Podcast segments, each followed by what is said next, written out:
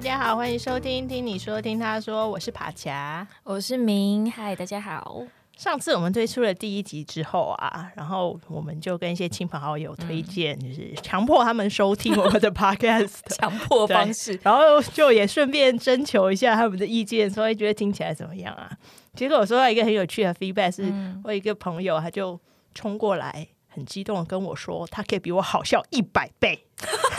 所以被嫌弃，我就说，他就叫我跟他搭档，说：“哎、欸，我们这样两个搭档一定会更好笑。”意思就是要踹你的胃。他怎么会这样？就表示不够好笑。但我后来就跟他说：“哎、欸，我们不是搞笑频道，哎，我是要认真的在聊心理的焦虑这件事情。所以我们是一桩一写一写，我们只是想要有一些诙谐的那种气氛而已。嗯，所以我就用这种方式去把它这个圆过来，这样子好。所以我才想说，我们接下来应该要多带一些比较庄重的部分，跟一些比较。只写部分，别人家以为我们这是一个搞笑节目这样。不过我们还是可以邀你的朋友上来节目啦。就我们还是需要一些搞笑的元素，那或许你朋友就可以带来一些欢乐之类的。好好好，那我就我下次就来邀请他，想要上来跟我们分享一下。刚刚他也是个很焦虑的人嘛。就是他爱搞笑，然后本人又很焦虑，可是他就是靠搞就搞笑来，然后掩盖自己缓解他的焦虑，这样。OK OK，好啦，那我们今天要跟他聊什么呢？今天呢，算是我们正式的第一集啦。那我们既然想要跟大家聊焦虑这件事情，我觉得有一个步呃，第一步骤很重要的是，我们要先理解到底焦虑是什么。那这件事情我们。不是要从很专业的心理学角度来跟你做一些很学术性的定义，因为那些学术性的定义其实都文绉绉，我就算念出来，大家可能也不明白说到底在讲什么。自己上网 查，对，或者你自己 Google 就好，这件事情不需要我们跟你们说。所以我们想要从我们自身的经验来，或是我们自身对焦虑的理解来跟大家分享，说，哎，那到底焦虑这件事情是什么？这样子。嗯嗯嗯，对啊，那像明这样你这么容易焦虑的人啊，就是焦虑到底是一种什么样的感觉啦？感觉哦，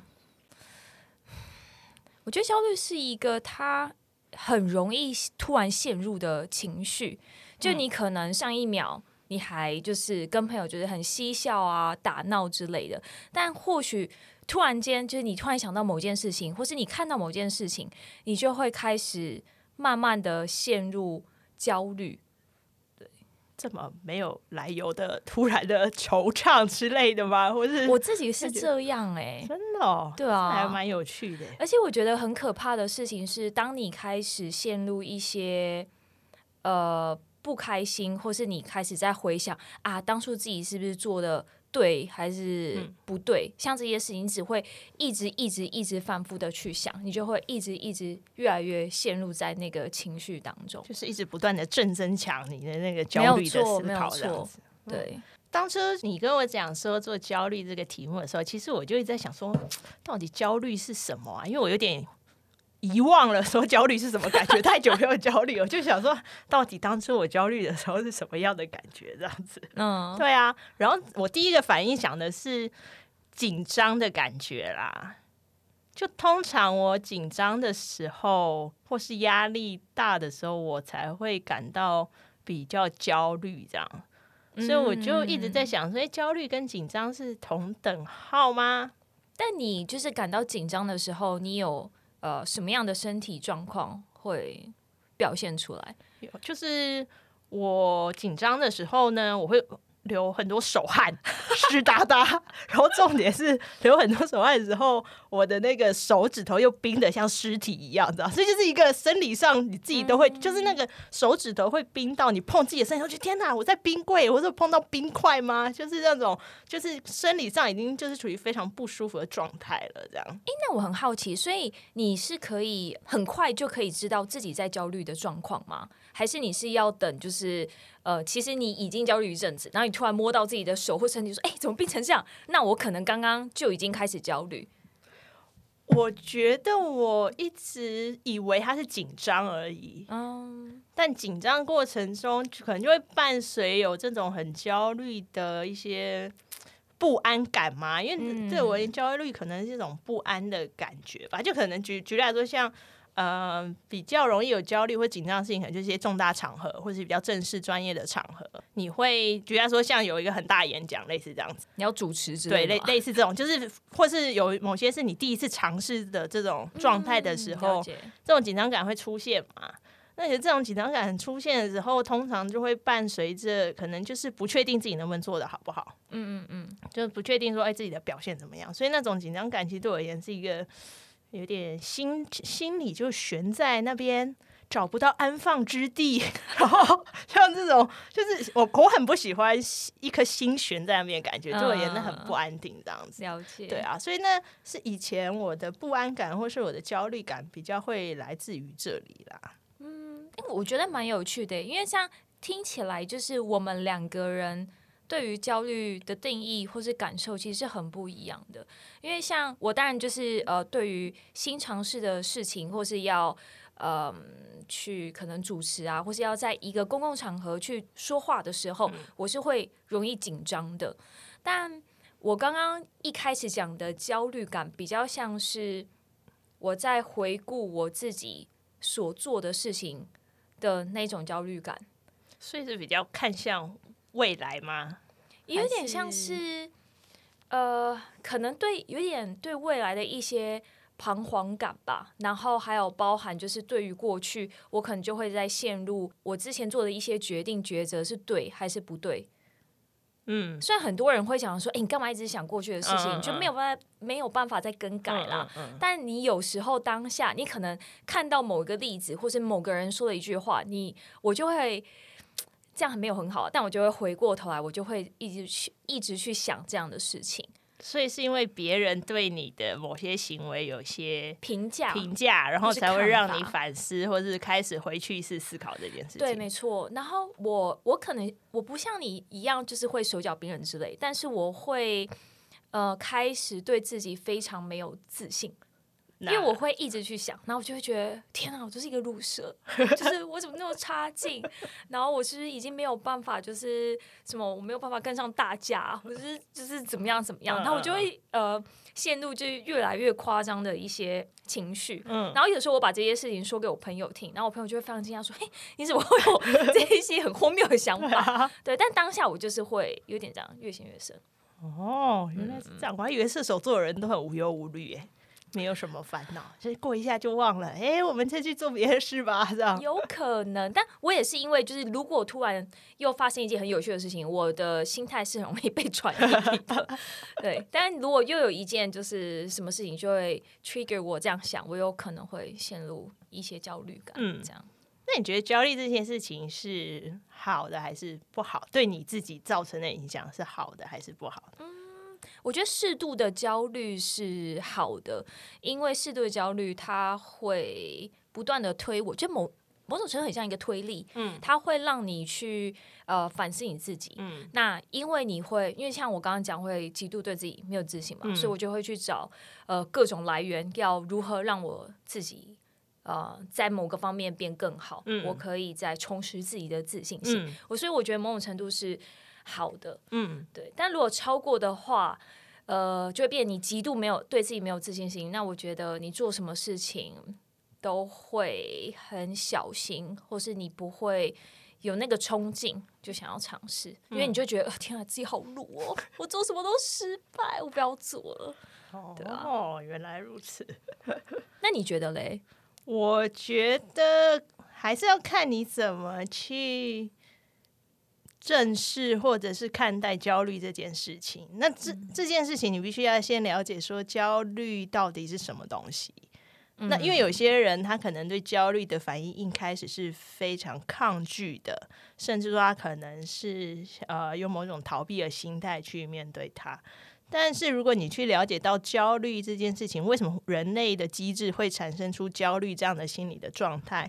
其实它是来自于说人类的或人体的一种自然的保护机制。嗯，因为我们你知道，人类演化这么多年，其实我们的祖先长久以来帮我们发明、发展或演化出了一套怎么面对未知的危险的一种机制。哦，那焦虑的感觉，就像其实你刚刚有描述到，焦虑的感觉其实很多时候是来自于你对未来的不安。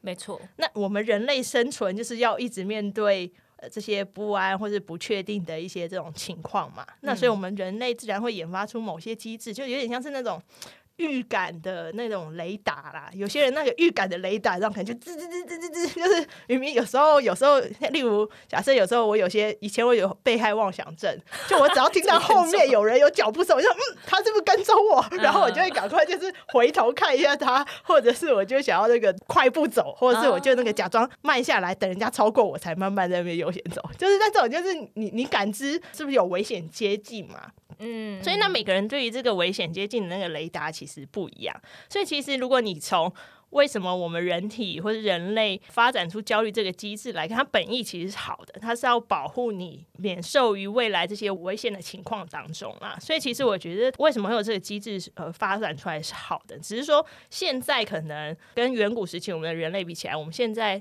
外界受到刺激甚至不确定性更多。没有错，那在远古时代，例如我们在石器时代、原始人时代，我只要有找到食物，我就可以。能不能升起火来？对对对。但是现在因为外在刺激很多，所以我们人类对于未知的事情的那个敏感度，其实又越来越严重了。这样，所以才会现在为什么焦虑这件事情变成很常被人家拿出来讲的议题啦。嗯、那其实当然说，我们现在这个节目里面讲的，我们这种无伤大雅，让你觉得很 annoy，但其实你也活得好好的这种焦虑。但其实有些人那是真的，对于焦虑的敏感度太高的时候，他是真的对他生活造成困扰的时候，他可能就会演变成焦虑症啊，或者是一些其他的心理的疾病这样子。那这种情况呢，我们还是建议类型的人，你还是要去找医生或者心理咨商师去帮你排解。我们节目帮不了你，因为我们就是讲这些无关紧要、这些很阿杂的这些焦虑而已。这样。你刚刚讲的就是呃，看心理医生这件事情，嗯、我突然想到一件蛮有趣的事，因为我现在。人在国外工作嘛，然后包含就是我有一些朋友在国外工作。那其实国外的公司对于心理这方面非常的看重，就像在台湾会有一些企业，它可能会有定期的健康检查，甚至是比较大的公司，它可能会有一个保健室或是一个诊疗室，嗯、可能一个礼拜医生来公司大概两三次，按如果你有问题就可以问他之类的。我比较少听到跟心理相关的咨询。那其实，在国外，他们公司非常担心员工呃 burn out，所以他们其实非常在意员工的心理层面。可能大家有听过有一个 application 叫做 Headspace，就你可以做一些脑部运动冥想之类的。嗯、对，那像有一些公司就说他比较在意你的心理呀、啊、状况之类，然后所以他们就会类似像。免费让员工去使用，就是也鼓励他们做一些冥想啊等等的，或是如果他们真的有需要，那他们其实是可以就是花公司的钱，然后去看心理医生的。哦，嗯、国外还蛮重视这一套。对，没有错。哦，那你有去上一些这样的课吗？我有尝试做一些冥想，嗯，然后我就很容易的睡着。语气非常的柔和，呃、然后有时候我是睡前，那就是可能灯关掉，我就非常容易的睡着。这也是达成目的啦，你还是放松了啦，放松到让你睡着。对，也是啦，嗯。然后还有包含像你刚刚讲，对于焦虑感这个感受比较敏感的朋友，那他可能就真的会造成一些心理疾病。那这件事也让我想到一部台剧叫《与恶的距离》。嗯呃，我看的时候，其实当下感触蛮深的，就是因为他让我发现，就是如果一个人他陷入负面的想法，就是时间一长，然后他没有其他人去帮他抽离的话，嗯、就是或是帮助他转移注意力的话，那其实。嗯，陷入焦虑或是更严重的忧郁是非常快速的。嗯嗯嗯，对对，我想这应该也是我们为什么想要做 podcast 的目的嘛。当你陷入那种情绪的时候，其实你需要不管是和别人聊聊，或者其实你需要的是某一个管道，可以帮助你从更多不同的角度，或者是你去打开你原本例如被就是关在自己的执念里面这件事情。那、嗯、关在执念里面这件事情，你会觉得世界上就是只有这一种选择了。这种时候，你需要的其实就是跟不同人聊，因为每个人有不同的观点。你从这些不同观点，还会发现，哎，原来事情并不一定是这样子。当你一旦相信说，我做这件事情将来就一定会有很坏的发展的时候，然后你一直不断像你刚刚说的，你会进入那个正正负增强的回路里面的时候，这件事情假设原本其实只有一趴的可能性，你也会想着它百分之百可能会发生，然后那那你自然就会陷入那种很绝望、很无助的状况里面了，这样子。嗯，哦，我真的非常喜欢你刚刚讲说，不只是透过这个 podcast，或是你其他一些资源，你让就一直觉得有焦虑的一些朋友理解到，就是他现在所想的不是唯一的选择。嗯，对，我觉得这个这一点真的是好重要。对啊，因为其实现在有些心理方面。你可能有不舒服，可能不见得到疾病，可能只是一些心理的不安或心理。就其实很多人是不会跟人家去分享，他只是关在房间里头，就一直那个 越想，然后就哭。我的人生真的很悲惨，类似这样子。对，然后可是这样就就是一个不健康的状态，这样子。对啊，那所以。呃，在这个 podcast 主要目的还是鼓励，其实不是只有我们听有类似这样的困扰的朋友们分享，其实也是鼓励听这个 podcast 的所有人，你能够去倾听，例如你周遭里啊，假设有人有这样子的一些困扰的时候，透过倾听这种方式，其实也可以给他们一些的帮助，这样。嗯，那这就是我们想要传达一个理念啦。嗯，那么回到焦虑这件事情呢，啊？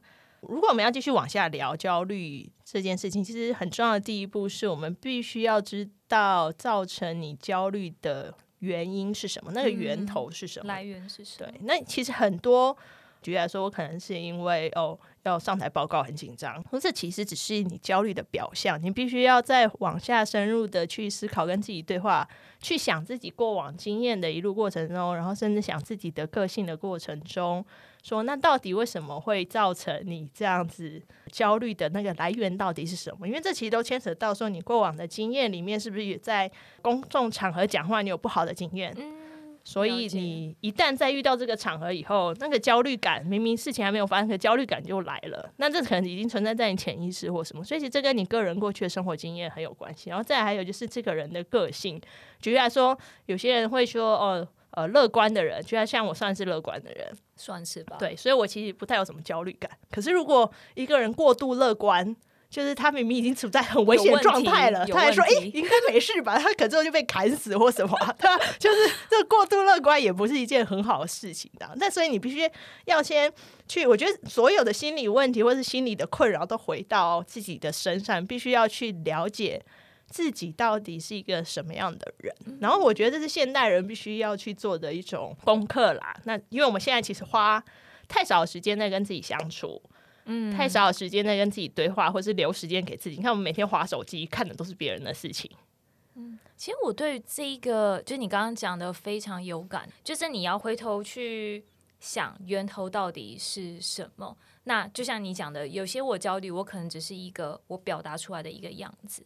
对啊，那为什么会对自己那么没自信，或是为什么会这么在意别人的眼光？我觉得那可能就是真的是你从小的家庭教育，或是你本身的经验慢慢积累而成。嗯，对啊，对啊。所以其实你就算就是，其实像心理咨商也是类似这样原理嘛。他不是要教你怎么去压抑或者是对抗你的焦虑，他通常第一步可能是。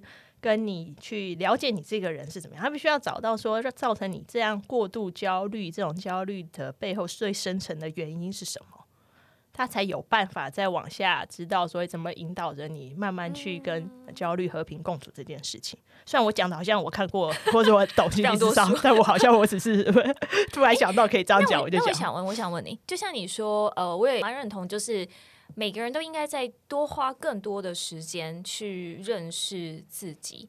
那像你，你会平常有什么方法啊，或是什么方式？哦，我超认识自己的，然后 这么有自信，这么认识自己。我一陆续一直听到有人跟我说：“哎，你听起来就像是个很认识、很很认识自己，知道自己要什么或是不要什么，或是自己的那个到底擅长哪些事情。”他说：“哦，好像是吧，这样子。”我的做法其实很简单，或者哎。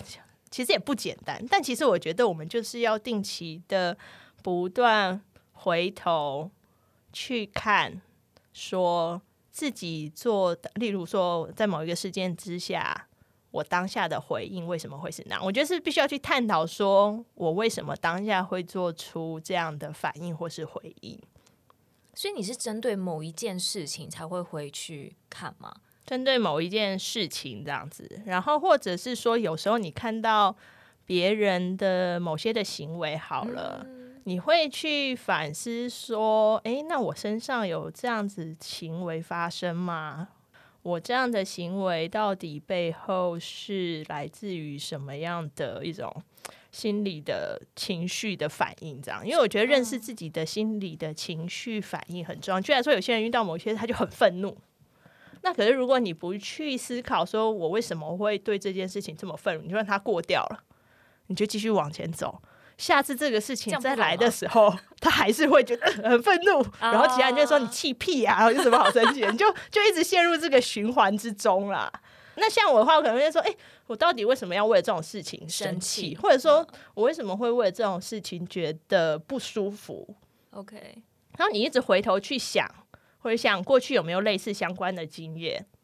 Oh, 也是带给你同样的情绪的反应，然后你去找出那些背后的原因，到底为什么真的很生气？你到底气的原因是什么？所以不是每件事情都回头看，而是如果你当下有一些你可能不理解的情绪，或是还蛮大的情绪，你可能就回头去推敲，到底是什么样的原因会让你有这样的反应。我自己是这样啦，那当然在这情绪的当下，你是很不理智，也是不需要做这件事情，你 就等个人生气，对啊，就是想要生气，在那你就生气 whatever，但是就是可能之后留一点时间给自己，可能是在今天一整天的之后，你留点时间给自己回头去思考为什么会有这件事情嘛。然后我通常也会给自己一些不同的什么情境。呃，选择吗？举例来说，说今天如果是别人讲这句话，我会还会不会生气？我超会自问自答。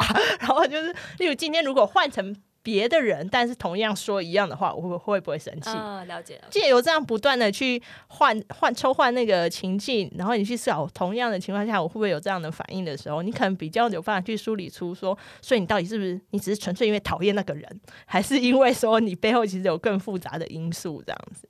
但前提就是，我觉得还是要花一点时间去思考这件事情，跟自己对话。对，我觉得跟自己对话真的是蛮重要的。嗯。对啊，因为焦虑就是一个自身产生出来的一个反应嘛。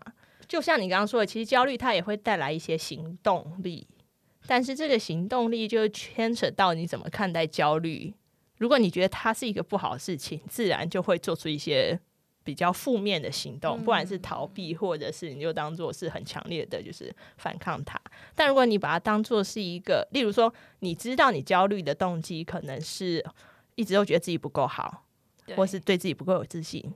如果你知道自己焦虑的来源其实是本身你觉得你自己的能力的不足，你今天可以采取的行动就是我怎么样把我自己的能力不足。让我能够对自己更有自信。对对对，所以我说，啊、呃，对于我，我觉得某一部分的焦虑是对我来讲是好的地方，就是它是一个推力，嗯，让我自己变更好的人。嗯，对啊，所以其实这边我们不鼓励的一种对待焦虑的态度是完全不想要有焦虑，这个是一个相对于比较我们不。不希望大家朝向这方面思考状态。然后，尤其是像有些人会掩盖自己的焦虑，或是不面对自己的焦虑，嗯，我觉得这也不是很好。因为其实你越是这样，那其实你心里的压力它是一直在积累的。那如果有一天真的大爆发，那真的是蛮可怕。对啊，对啊。所以其实遇到这件事情的时候呢，我会觉得说，你可以当下不处理它，可是你事后要给自己一个处理它的时间跟机会。假设你今天选择的是我逃避，或是我否定，我不焦虑，或者是说你就是说，嗯，没有这个发生啊。例如说考试的焦虑，你本来因为考试他想说怎么办，会不会考得好，然后你想说算了，我去打电动，然后就打打电动，然后忘记这件事情，你没有去处理焦虑这件事情，你找别的事情去逃避这件事情。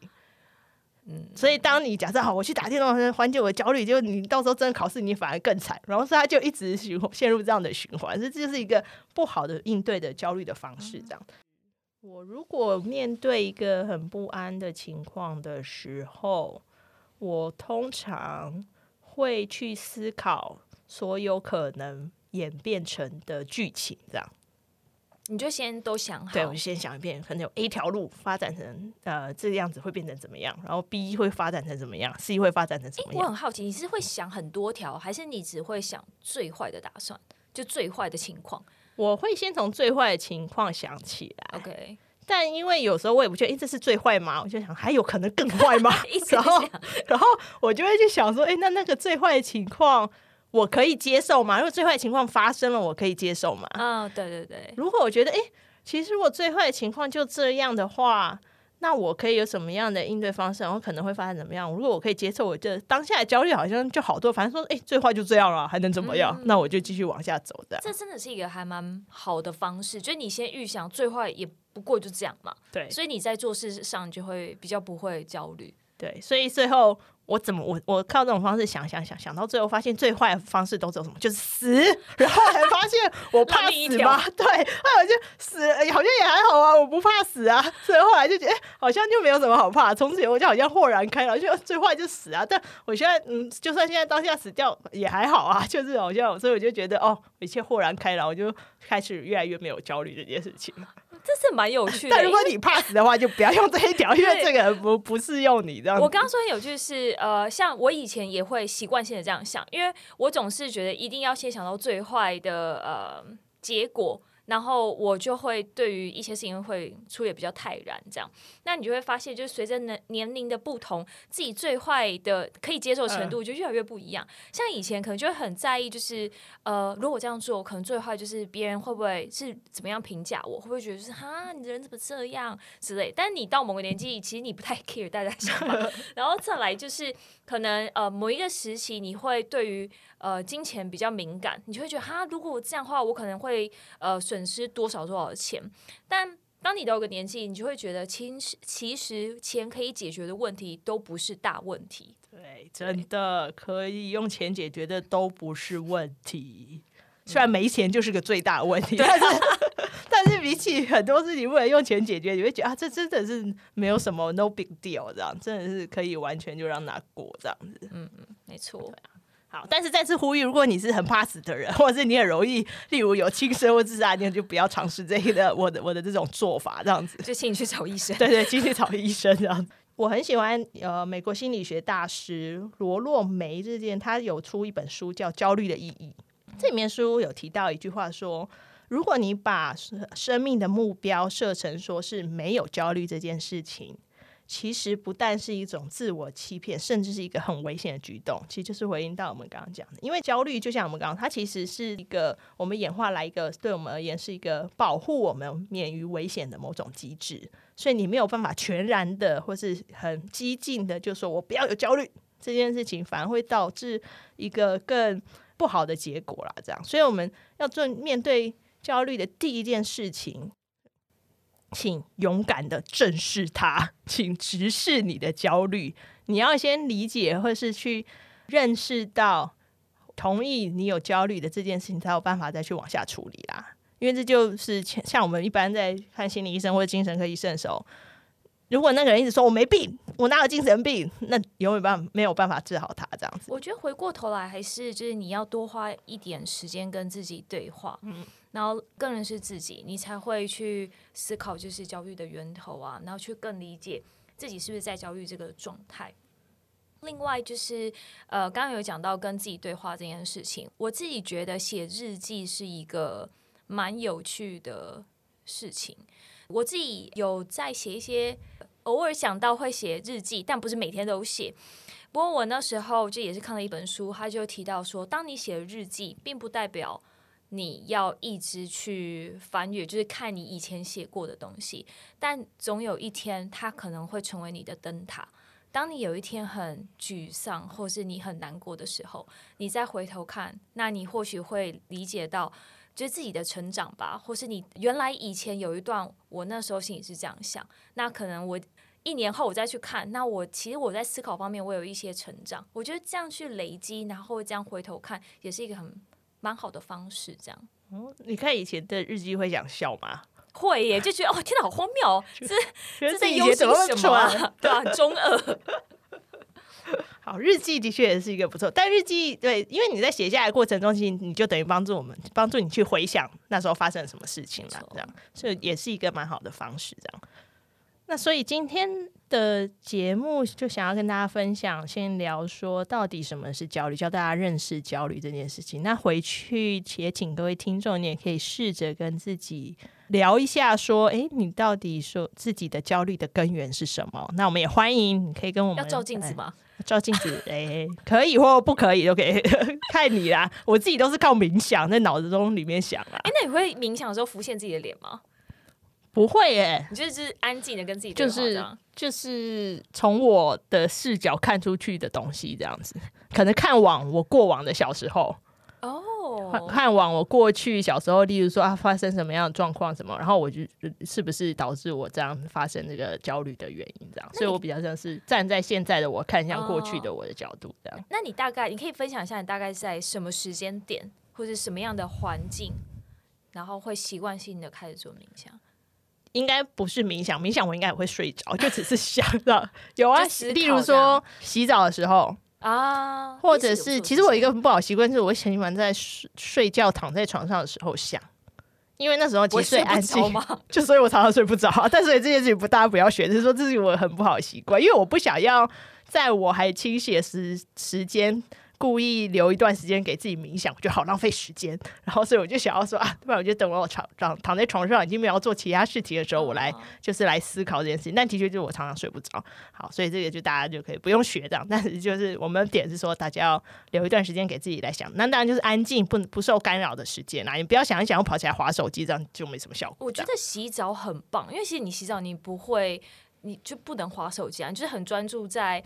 思考，还有就是洗自己的身体。对，然后有些时候，呃，我是一个洗澡有时候喜欢唱歌的人，呃、但我唱歌就是不是那种流行音乐，就是自己随便 发现一件事情，我用唱的方式 就是讲出来。呃、那我觉得它也是一个，也是一个有趣的抒发的一个管道。对对，所以建议就是大家把那个多花一点钱，打造一个好的浴室，你可以在里面泡澡，是吧？让你有一个可以去思考的空间，这样子不错不错。好啦，那节目的最后呢，其实我们在杂志上面有看到一段还蛮喜欢的话，我们想要跟大家分享。那我们呢，为了要展现我们的庄重，会用比较做作的那种演讲的方式来来请明朗读一下，送给大家的一句话，这样。我们在《天下》杂志上的一篇文章看到，他写了一句话，我跟帕乔都非常喜欢。他写到：“越焦虑，就表示你越勇敢。只要你今后继续成长，那样的焦虑就永远不会消失。但没有关系，因为你终究会习惯这样的焦虑。然后与焦虑共存的你，必定能把焦虑当成燃料，越变越强。”说的浅白些，焦虑正是你仍在持续挑战的证据。好，fighting！好啦，那大家鸡皮疙瘩，对啊，大家现在可以在 Apple、Spotify、Google、KKBox、SoundOn、First Story 上面都可以听到我们的频道。但是用 Apple Podcast 的朋友呢，不知道为什么呢，打听你说好像不会出现我们的频道，所以请搜寻。听他说，你才会搜寻到我们的频道哦。另外，如果你喜欢我们的频道呢，也欢迎订阅与转发我们的频道，也可以 follow 我们的 IG，打听你说，听他说就可以找到我们的 IG 喽。